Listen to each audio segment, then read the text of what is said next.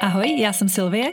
Ahoj, já jsem Tereza. Obě jsme kadeřnice. Já jsem z Prahy. A já z vesnice. Já vedu celý tým lidí. Já pracuji sama. Školím kadeřníky a točím vzdělávací videa na YouTube. Já kolegy a klienty vzdělávám skrze Instagram. Jiná cesta. Stejný směr. Obě my. O vlasech. A nás obou. Ahoj Silvie. Ahoj Teresko. Zdravím zároveň všechny naše posluchače našeho podcastu. A dneska se s váma budeme bavit o rozsáhlém tématu, který mě vždycky úplně jako rozvášní a to jsou kulmofény. Um, můžeme tomu nadávat taky volumizéry, foukací kartáče, uh, jak se tomu ještě říká? Prostě takový to, co češe a zároveň fouká um, a nahradí ti to jakoby fén a kartáč v jednom. Jo, kulmofény jsou opravdu ožehavé téma, myslím, že je to hodně řešené téma mezi kadeřníky. Každý kadeřník na to má trošičku jiné, jiný názor, jiný pohled. A Myslím si, že je to právě taková ta věc, kdy ta klientka si myslí, že pro sebe udělá něco jako hrozně skvělého, ušetří si tím vlastně tu práci, možná i finanční obnos, protože vlastně si pořídí jednu věc a ne dvě, jako kartáč a fén.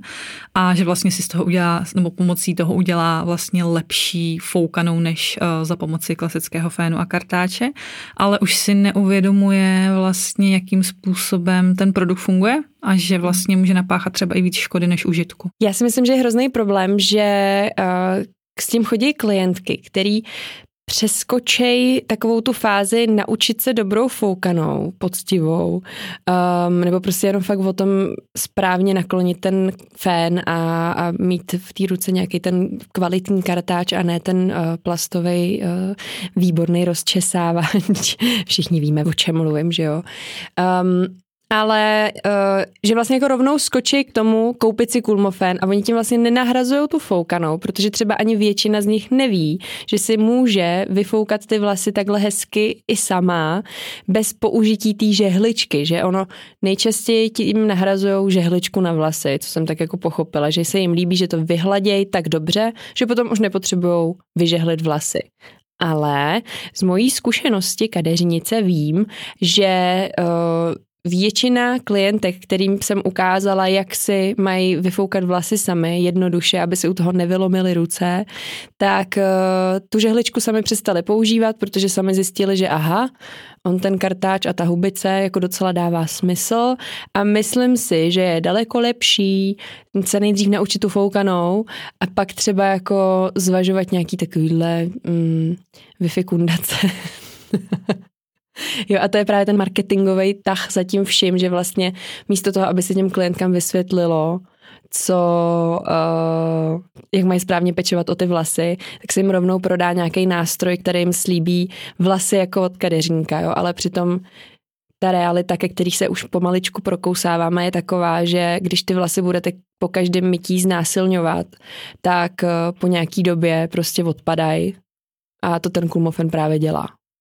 Jo, že jako chvilku z toho člověk má pocit, že ty vlasy jsou jako lesklý, hebký, ale tam je jako hrozný problém v tom proudění vzduchu a uh, to, to zjednodušení má prostě svojí daň. Jo, já s tím musím naprosto souhlasit, protože už se mi taky osobně stalo, že mi přišla do rukou klientka, která uh, přesně znásilňovala pravidelně své vlasy kulmofénem a byl to opravdu až takový jako extrém, že to třeba byla klientka, která má odbarvené vlasy a ty vlasy měly třeba 5 cm nahoře, jenom kvůli tomu, že ona je třeba jednou, dvakrát denně uh, brala přes kulmofén, aby jako vlastně vytvořila možná nějaký jako objem. Nebo... A dole měli kolik centimetrů? No dole měli třeba, hele, třeba deset, no. Ale jako by opravdu to byly takové, jako že ne, nejsou to dlouhý jako vlasy. Má, jo, mm-hmm. jo. Nebyly to třeba dlouhý vlasy, ale jako vlastně opravdu to nebylo tak, že ta klientka by třeba, představme si, že by, to, že by ta klientka třeba normálně nosila, řekněme třeba Mikado, normálně jo. v jedné dílce, takže nahoře by ty vlasy měly třeba 15-20 cm. Takže jo, rozumím.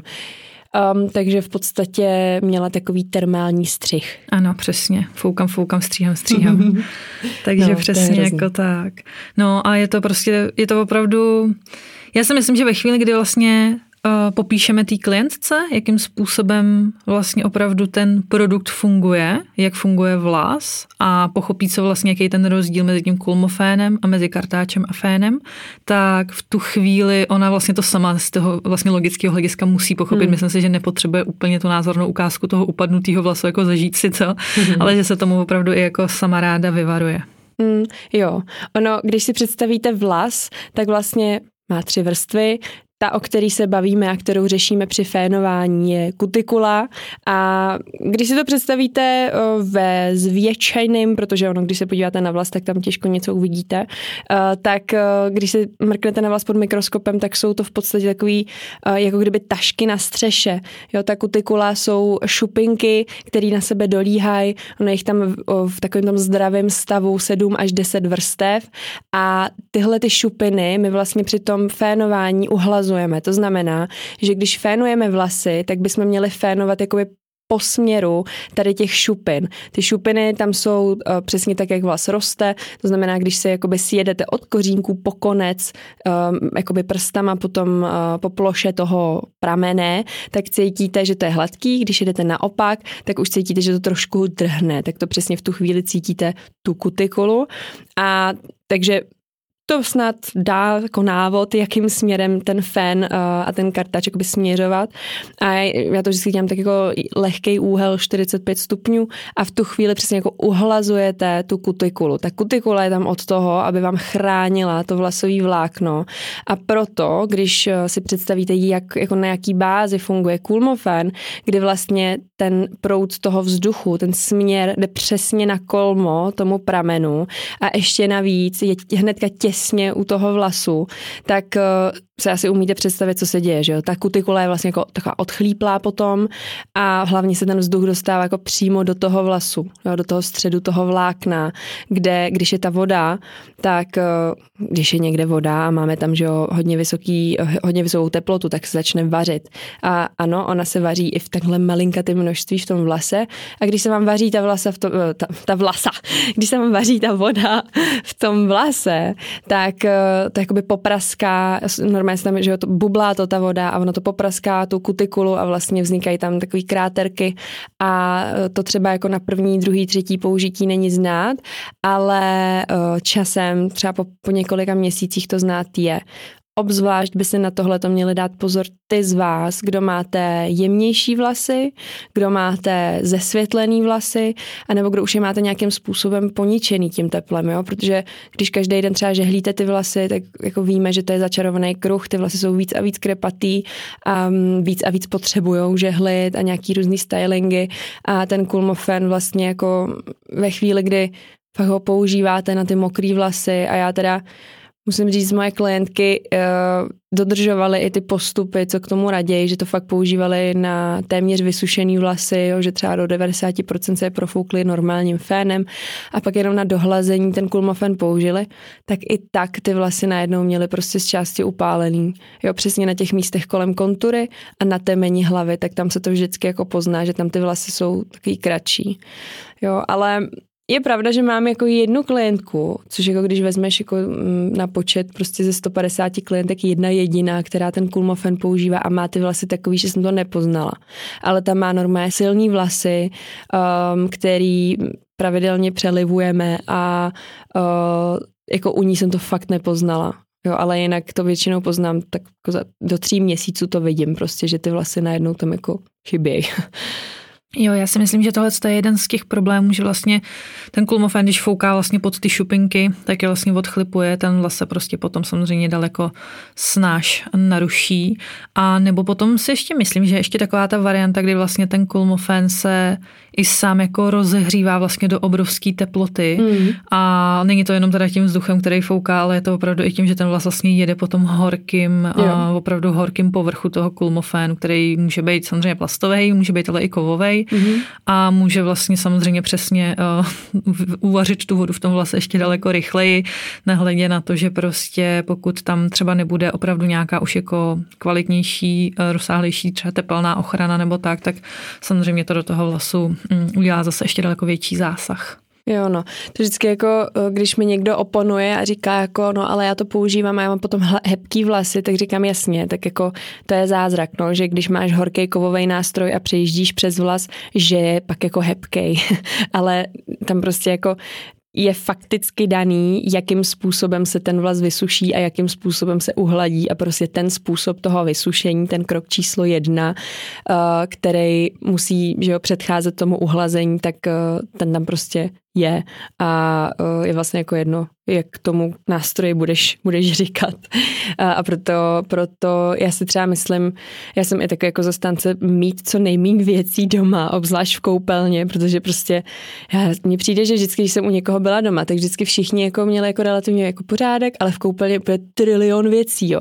A teďka jako vidíš na těch věcech, že to nikdo nepoužívá, protože jako No nemáš jako čas být tři hodiny každý ráno v koupelně a využít všechny ty produkty. A přijde mi, že my lidi jsme jako hrozně, uh, hrozně snadný cíle v tom marketingu, jako přesně jako kupit tady ty jako zjednodušováky a obzvlášť jako v koupelně.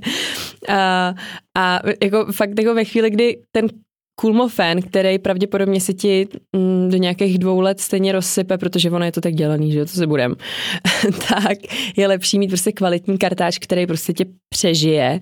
A, a fakt se jenom na těch posledních 10% jako vysušení toho vlasu vzít do ruky ten kartáč a když už máš ten fén, protože ten prostě k tomu kulmofénu mít musíš, tak uh, se jako naučit tu dobrou foukačku, na kterou mimochodem mám návod na mém YouTube, uh, takže tam se můžete podívat i na vizuální popis nebo jako ukázku, jak, jak správně na to.